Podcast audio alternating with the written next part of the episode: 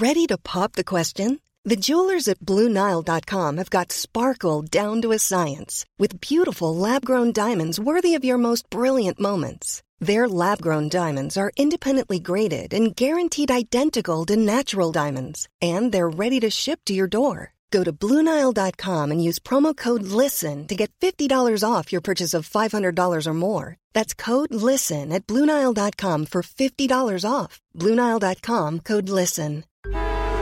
Traffic jams, tailgating, pileups. Ugh, the joys of driving. How could it get worse?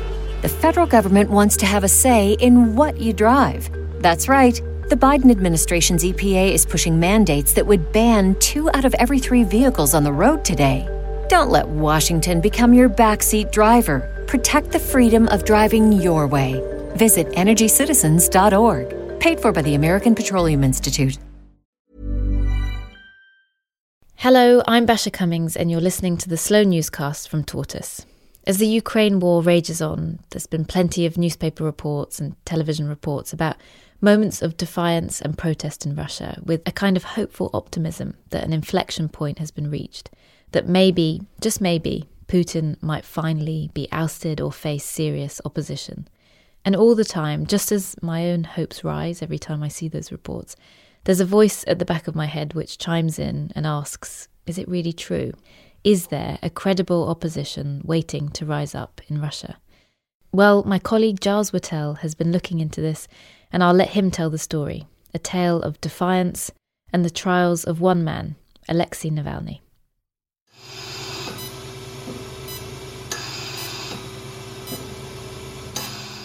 This is the sound of someone violating their parole.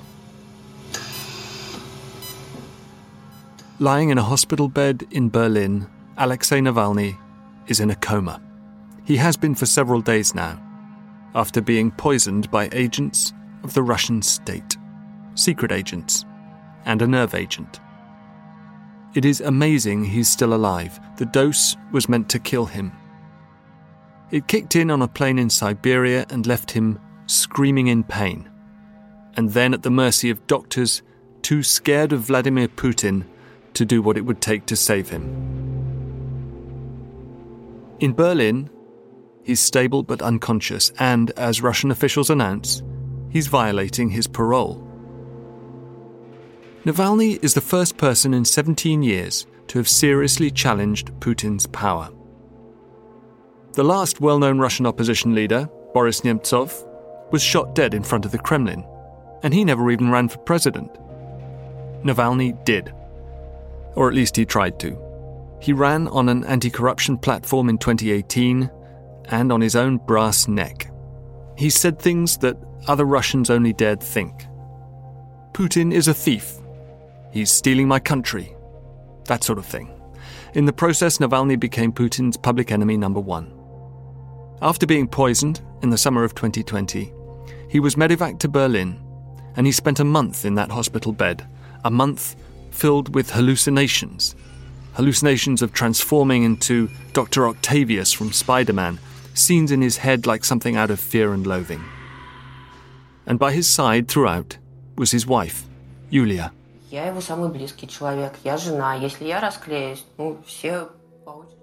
To this day, Alexei credits Yulia with saving his life.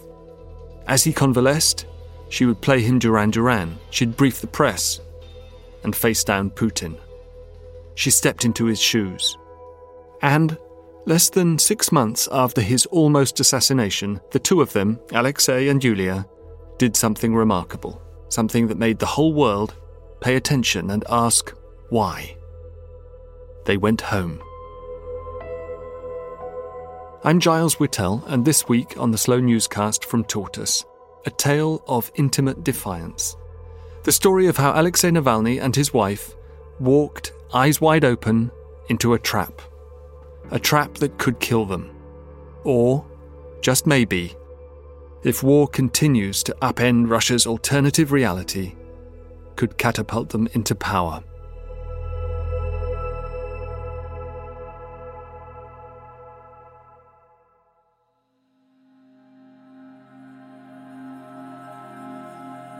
Putin's invasion of Ukraine prompts two big questions.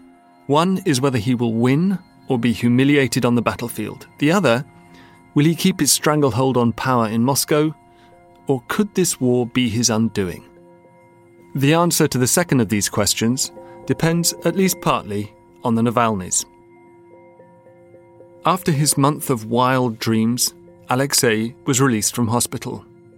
The Germans confirmed it was Novichok, another failed assassination using a poison from the Cold War. As usual, Putin was loudly condemned by Western governments for the attempted assassination, but not punished. Not that it was even an attempt, of course. Putin corrected the record a few months after Navalny got out of hospital. If Russian special services had wanted to kill Navalny, they would have probably finished it. But in this case, his wife asked me, and I immediately gave the order to let him out of the country to be treated in Germany. This is a trick to attack the leaders. Well, if you say so, Mr. Putin.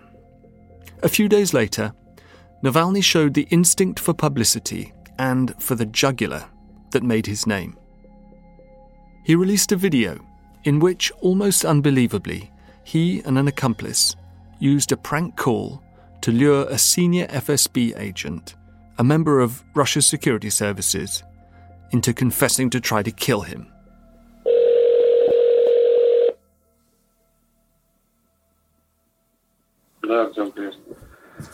Константин. Алло, Константин Борисович. Да, да, да. Здрасте, меня зовут Устинов Максим Сергеевич. The agent's name was Konstantin Kudryavtsev. The video became the second most watched clip on the Navalny's YouTube channel, just behind one shot five years earlier, in which drones revealed in garish colour five luxury estates owned by the then Russian Prime Minister Dmitry Medvedev. That video has since notched up almost 30 million views. Putin was already threatening Alexei Navalny with jail, and he now demanded a suspended sentence for parole violation. Parole violation, let's remember, while in a coma. Kafka wouldn't have dared write it, but that wasn't the point. The point was that Putin was throwing down a gauntlet. The Navalnys picked it up. How could they not? If there was a power couple in Russia's endangered opposition, they were it. They had dirt under their fingernails from a long street fight with Putin's thugs, or at least Alexei did. But they also had glamour, good looks, two beautiful children, his charisma, her strength, their ongoing love affair. From the moment of Alexei's poisoning, Yulia had stepped up. She had got him to hospital in Berlin by demanding publicly that Putin let him go. She supervised his recovery. She and Alexei then, jointly, took their next fateful decision. It was simple, they said. Moscow was their home. I'm not afraid to come back to Russia. We're absolutely coming back to Russia. Alexei posted on social media Russia is my country. Moscow is my city. I miss it.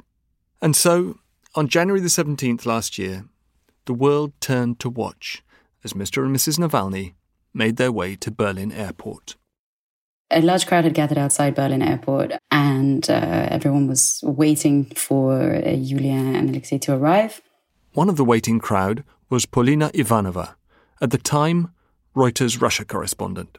And the plane boarded, and Navalny had announced beforehand what exactly what flight he would be taking, and the plane was filled with journalists. Um, the plane was packed. So Navalny, during the flight, he got on last. Sort of, he did his initial few statements, and then much of the rest of the flight was was spent with his wife. It was a pretty heart wrenching and heartwarming picture at the same time. I think they watched cartoons on their phones, held hands, and obviously anxiety grew as we approached Russia. Before takeoff, Alexei had posted on Instagram a clip of Yulia saying, Bring us some vodka, boy. We're flying home. Мальчик, водочки нам принеси, мы домой летим. It's a line from a Russian gangster film. It's not clear if she got any, but it might have taken the edge off things. Closing in on Moscow and whatever Putin had in store for them, the Navalnys watched an episode of Rick and Morty, the cartoon about interdimensional adventure and family. The flight was live streamed in its entirety by Dozhd, the independent Russian television channel. Hundreds of thousands of people watched.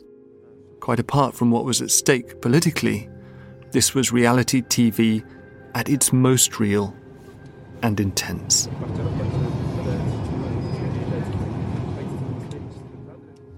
What were the Navalny's thinking? It's hard to know, and almost impossible now to ask, but outwardly at least, they were fearless. I mean, he had his usual approach to, to risk and danger, which is to be absolutely strident in his faith in himself, that he was doing the right thing. He spoke a lot about how, you know, Russia was his home. He absolutely had every right to return and that he was doing nothing wrong. Reports from others on the plane said Alexei laughed dismissively when asked if he was worried he'd get arrested. He has a catchphrase now, Всё будет хорошо. Everything's going to be all right. Looking back, it's poignant, it's brave, and it's naive all at the same time, almost unbearably so. Because even then it was pretty clear that everything was not going to be all right. It was supposed to land in Vnukovo airport, and as the plane approached, uh, and the lights had already been dimmed, and we were going into our descent, the pilot came onto the intercom and said that there were technical difficulties. And then there was another pause, and we could sense that the plane was turning. And he once again came on on the radio and said that we're going to make our way to Sheremetyevo airport. He obviously knew that this was no accident and knew exactly what was going on on board, I think. Throughout the build up, Alexei and Yulia had been brazen about their plans. From announcing their return to Moscow to specifying exactly which flight they were getting. It was as if, having picked up Putin's gauntlet, they were daring him to take them on, to take them on and their public. It's about an hour's drive round the outer Moscow ring road from Vnukovo to Sheremetyevo. By the time they landed, there was already a sizable contingent of Navalny's supporters and journalists waiting at Sheremetyevo.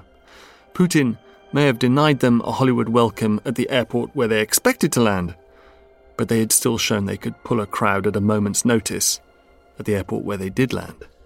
If your question is whether it was a sort of victorious return, then then no, it was not. It didn't have that atmosphere of it was an act of sort of protest and defiance rather than a conquering return, and partly just because everyone knew I was coming before we reached passport control. He stopped before a big picture of the Kremlin. And I think at the time you could see, you know, that was when the press huddle sort of gathered around him and you could see that it was something like 20 journalists had been on board with him, I think. And he did a short speech effectively saying again that he's not afraid. This was the main sort of message. And then they walked to passport control where everything um, yeah, where where everything took a turn for the worse.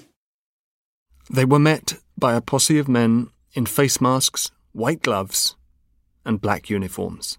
There was a very emotional moment when he said goodbye to his wife and and ultimately went with with the border guards and kept asking them sort of are you detaining me? Are you detaining me? Is this a detention? Are you detaining me?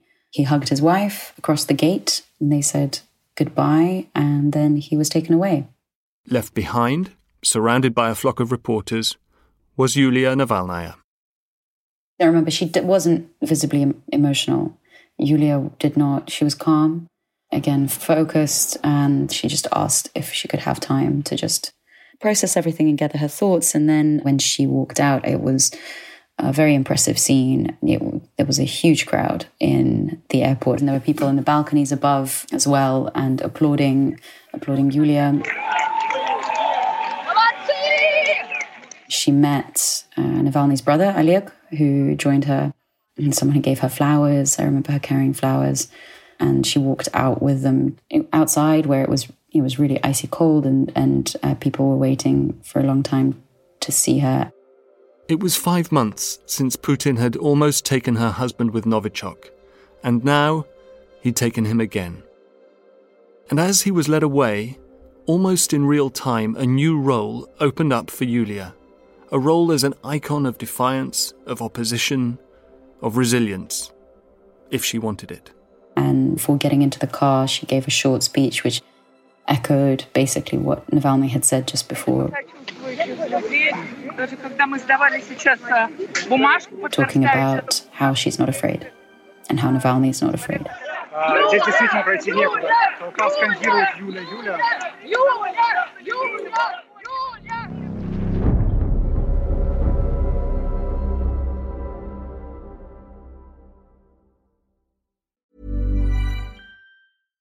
Ready to pop the question? The jewelers at BlueNile.com have got sparkle down to a science with beautiful lab grown diamonds worthy of your most brilliant moments. Their lab grown diamonds are independently graded and guaranteed identical to natural diamonds, and they're ready to ship to your door. Go to Bluenile.com and use promo code LISTEN to get $50 off your purchase of $500 or more. That's code LISTEN at Bluenile.com for $50 off. Bluenile.com code LISTEN.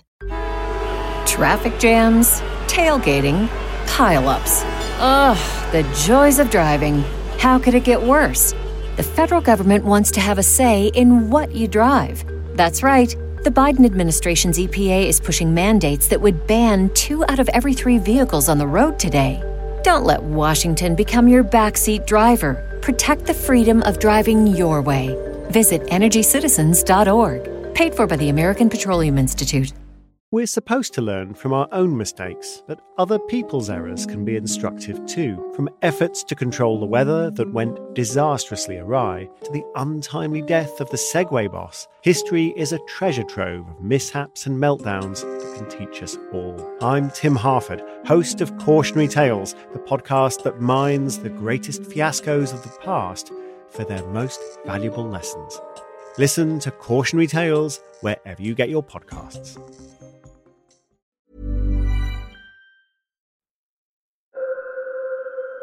Alexei Navalny had, to all intents and purposes, walked straight into Putin's handcuffs.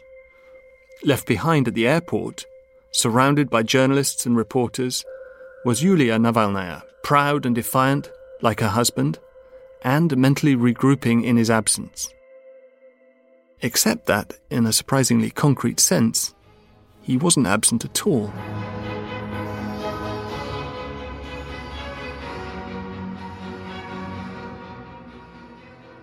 To follow the success of their FSB confession video, Navalny's team had another video that had been a long time in the works. It was called Putin's Palace. Путин – мелкий сотрудник КГБ, выдающий себя сейчас за великого... And it was an extraordinary expose, almost two hours long, of a presidential retreat on the Black Sea said to have cost nearly a billion dollars. Front and centre with Putin's grotesque extravagance as backdrop, was Alexei. Привет, это Навальный. И это расследование мы придумали еще, когда я находился в реанимации. Привет, это Георгий Албуров, и как вы могли заметить, мы находимся немного в непривычных для нас условиях. In this scene, three men flying another camera drone sit in a tiny inflatable on waters overlooked by a huge mansion. Мы меняли билеты, выходили не на своих остановках. Putin's mansion, in the middle of nowhere, on the scale of Versailles. The video caught fire online. More than 120 million people have watched it. Four days after its release, the streets of cities across Russia were flooded with tens of thousands of protesters.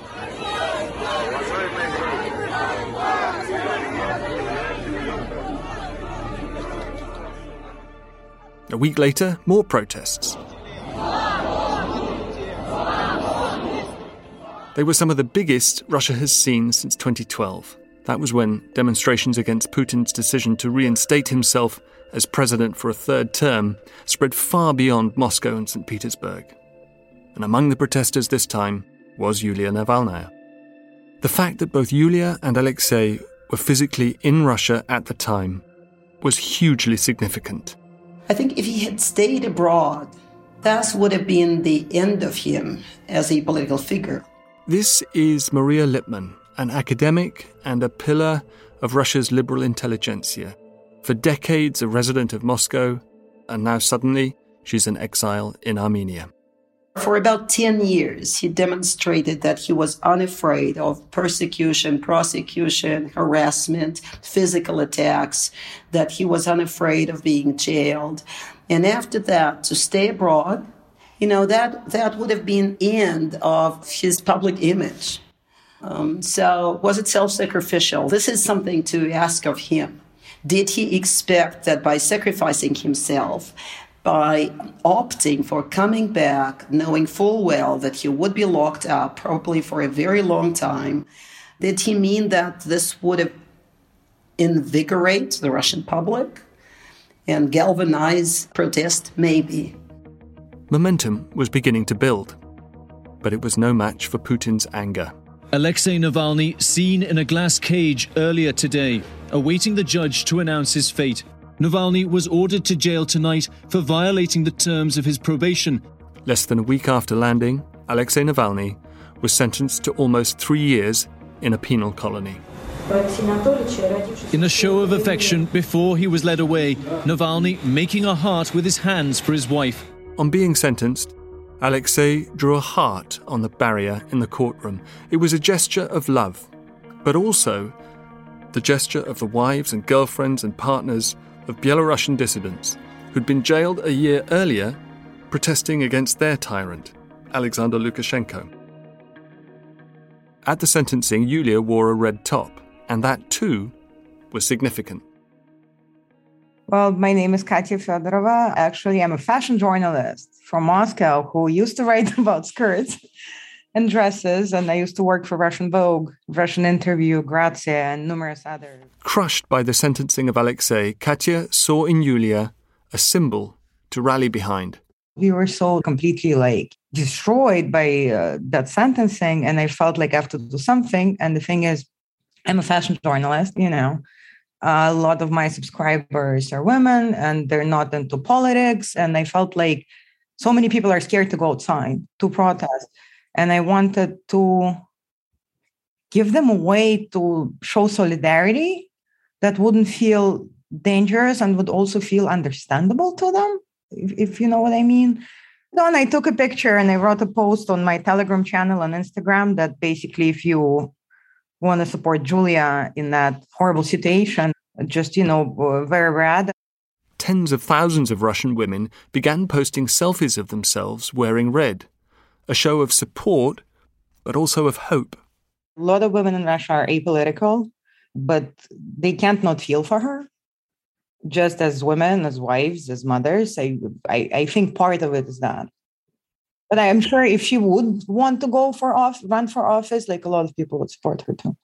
Katya is one of many people who look to Yulia in the hope that she might fill the void left by Alexei. Yulia's determination, her quick thinking during the poisoning, her quiet defiance since then, had caused a shift in the way that people, both inside Russia and abroad, began to view her. Now, after Kremlin critic Alexei Navalny was jailed, support is growing for Yulia Navalnaya. The woman has been called the first lady of opposition in Russia. Bloomberg ran a piece the day after the sentencing titled Alexei Navalny has a secret weapon, his wife.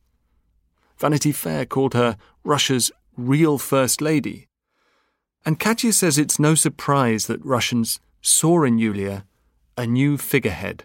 Julia, to me, is um, someone I look up to big time. And I think also because she remains as apolitical also as she possibly can in that situation, you know, because a lot of people urged her to run for office and things like that. And she never did that. And she always explains that this is my family, you know, this is my husband, I'll support him for out whatever. And I think that resonates with a lot of women in Russia, even those who are not into politics and things like that. So I think that's one of the reasons she became such an icon. For me, she's just someone I admire for her strength, for her resilience, for the way she handles all this. Yulia was steadfast. She issued a statement to 60 Minutes, the CBS News show, insisting that she and Alexei had made the right choice returning to Moscow. In her message, she said, Returning to Moscow might have looked like a tough decision, a difficult choice to make. It was the opposite, in fact. What can be easier than coming back home to the place you love? You can believe her. and at the same time find yourself wondering if the Navalnys were playing Putin's game, not their own.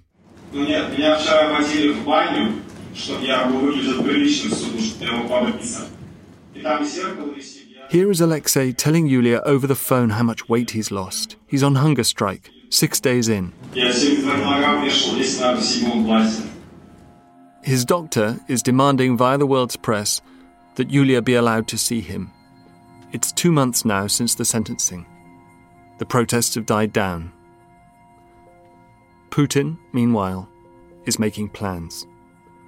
Members of FBK, Navalny's anti corruption organization, are getting arrested. By June, they've been officially deemed extremists. Those who haven't been arrested begin to leave the country. Censorship is tightened. There's a new law requiring that a government license be issued for anything that falls into the broad category of education. Open Russia, founded by Mikhail Khodorkovsky, the exiled oligarch and former advisor to Boris Yeltsin, is forced to close. Memorial, by far the country's most influential human rights group, is shut down. Two of the biggest opposition groups are gone, and so is Russia's conscience. There is no opposition in Russia to speak of in political sense. Maria sees the past year as a turning point in Putin's crackdown on the opposition. Navalny's arrest pushed people to overcome their fear and join protests that were striking in the, especially in their geography, in how many places, how many cities and even smaller towns saw political protests. Apparently, the Kremlin was prepared for that and suppressed those um, protests with unprecedented brutality. And so the whole year of 2021 was marked by further crackdown on the media and further crackdown on the remaining freedoms and more severe punishments for those who still dared uh, defy the, uh, the government policy.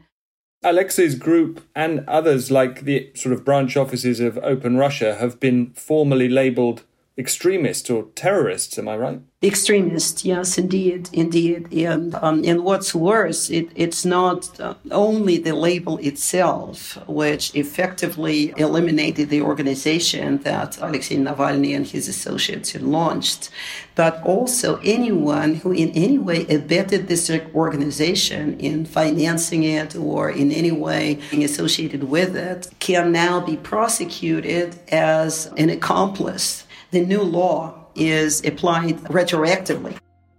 A 10 year project to purge Russian society of dissent is reaching its climax. At the same time, Putin is preparing to change facts on the ground and not just in Russia. It's late 2021. His grip on his own country has never been tighter, and his tanks are massing on the border with Ukraine.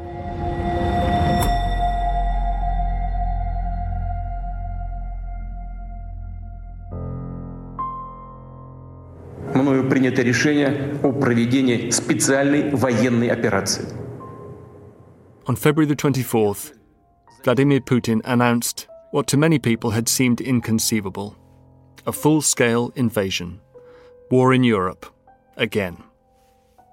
All eyes in the past few weeks have been on Ukraine.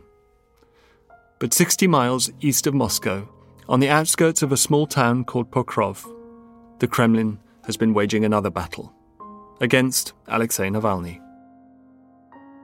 In a courtroom set up in his penal colony, Navalny has been defending himself against new fraud charges, which, from all the available evidence, are completely bogus. The real point is to keep Navalny out of sight and out of mind. The trial, like the war, has not gone entirely to the Kremlin's plan.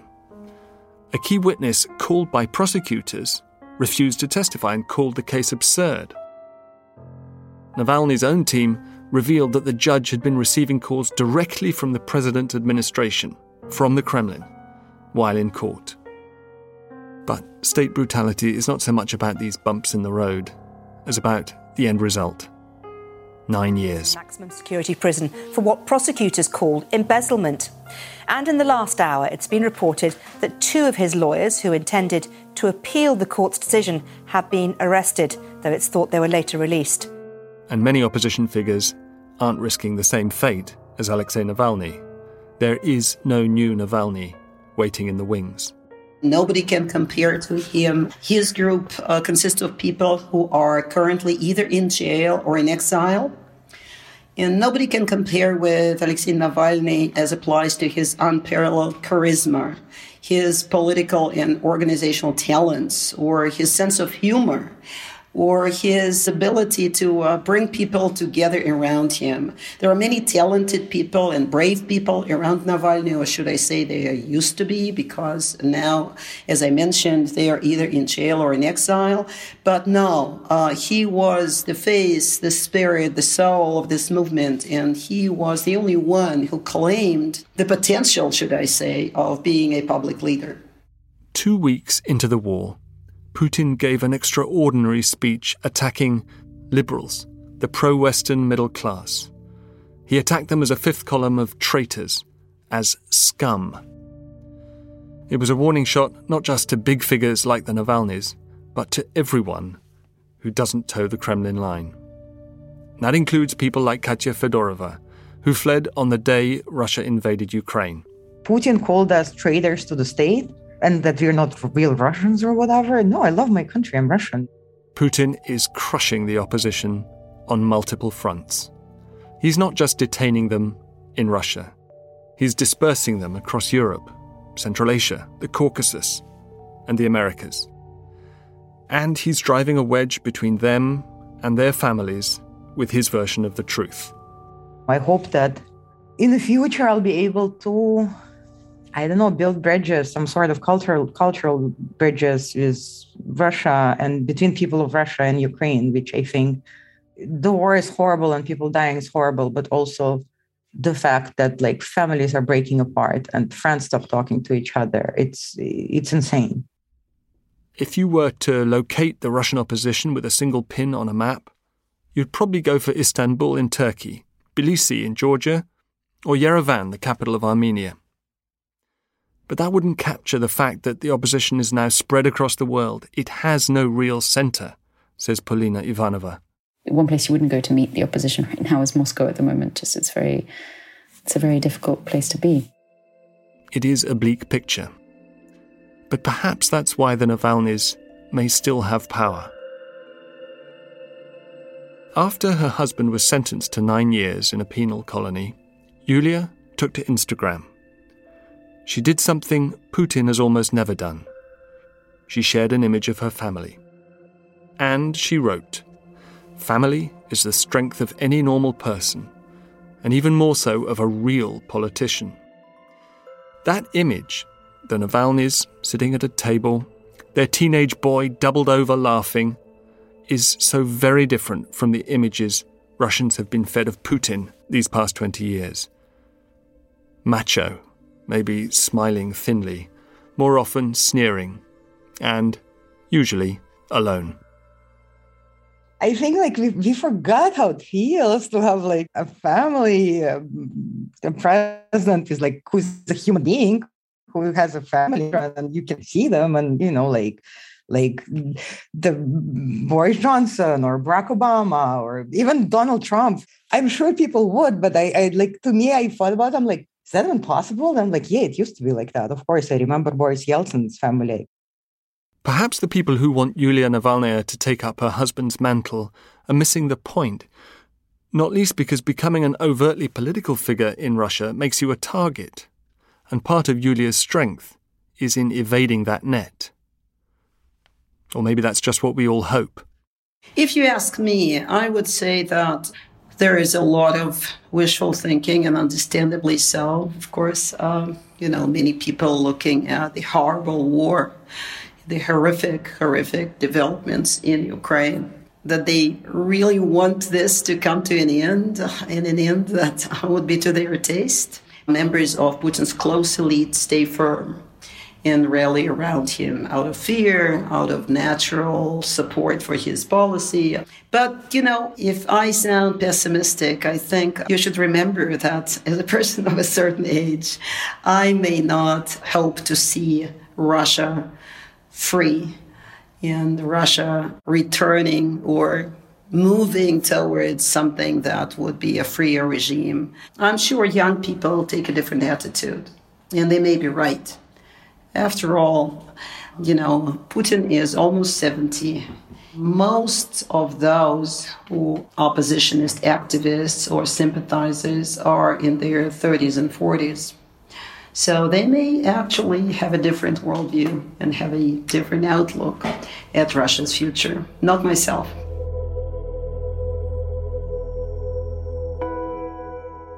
Maria may not see Russia again, but the Navalnys are still there. And even though Alexei is in prison, he and Yulia still represent the hopes of a younger generation for a new Russia after Putin.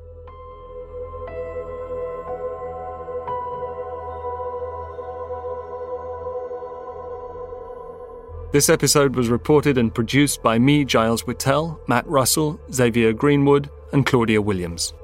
Sound design was by Tom Birchall. The editor was Jasper Corbett.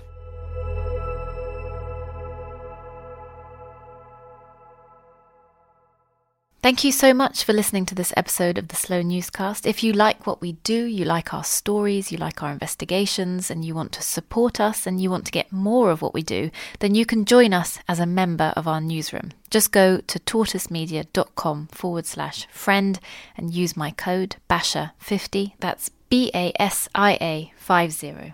Thank you, and I'll see you next week. Planning for your next trip? Elevate your travel style with Quince. Quince has all the jet setting essentials you'll want for your next getaway, like European linen, premium luggage options, buttery soft Italian leather bags, and so much more. And is all priced at 50 to 80% less than similar brands. Plus, Quince only works with factories that use safe and ethical manufacturing practices. Pack your bags with high-quality essentials you'll be wearing for vacations to come with Quince. Go to quince.com slash pack for free shipping and 365-day returns. Traffic jams, tailgating, pileups. Ugh, the joys of driving. How could it get worse? The federal government wants to have a say in what you drive. That's right. The Biden administration's EPA is pushing mandates that would ban two out of every three vehicles on the road today.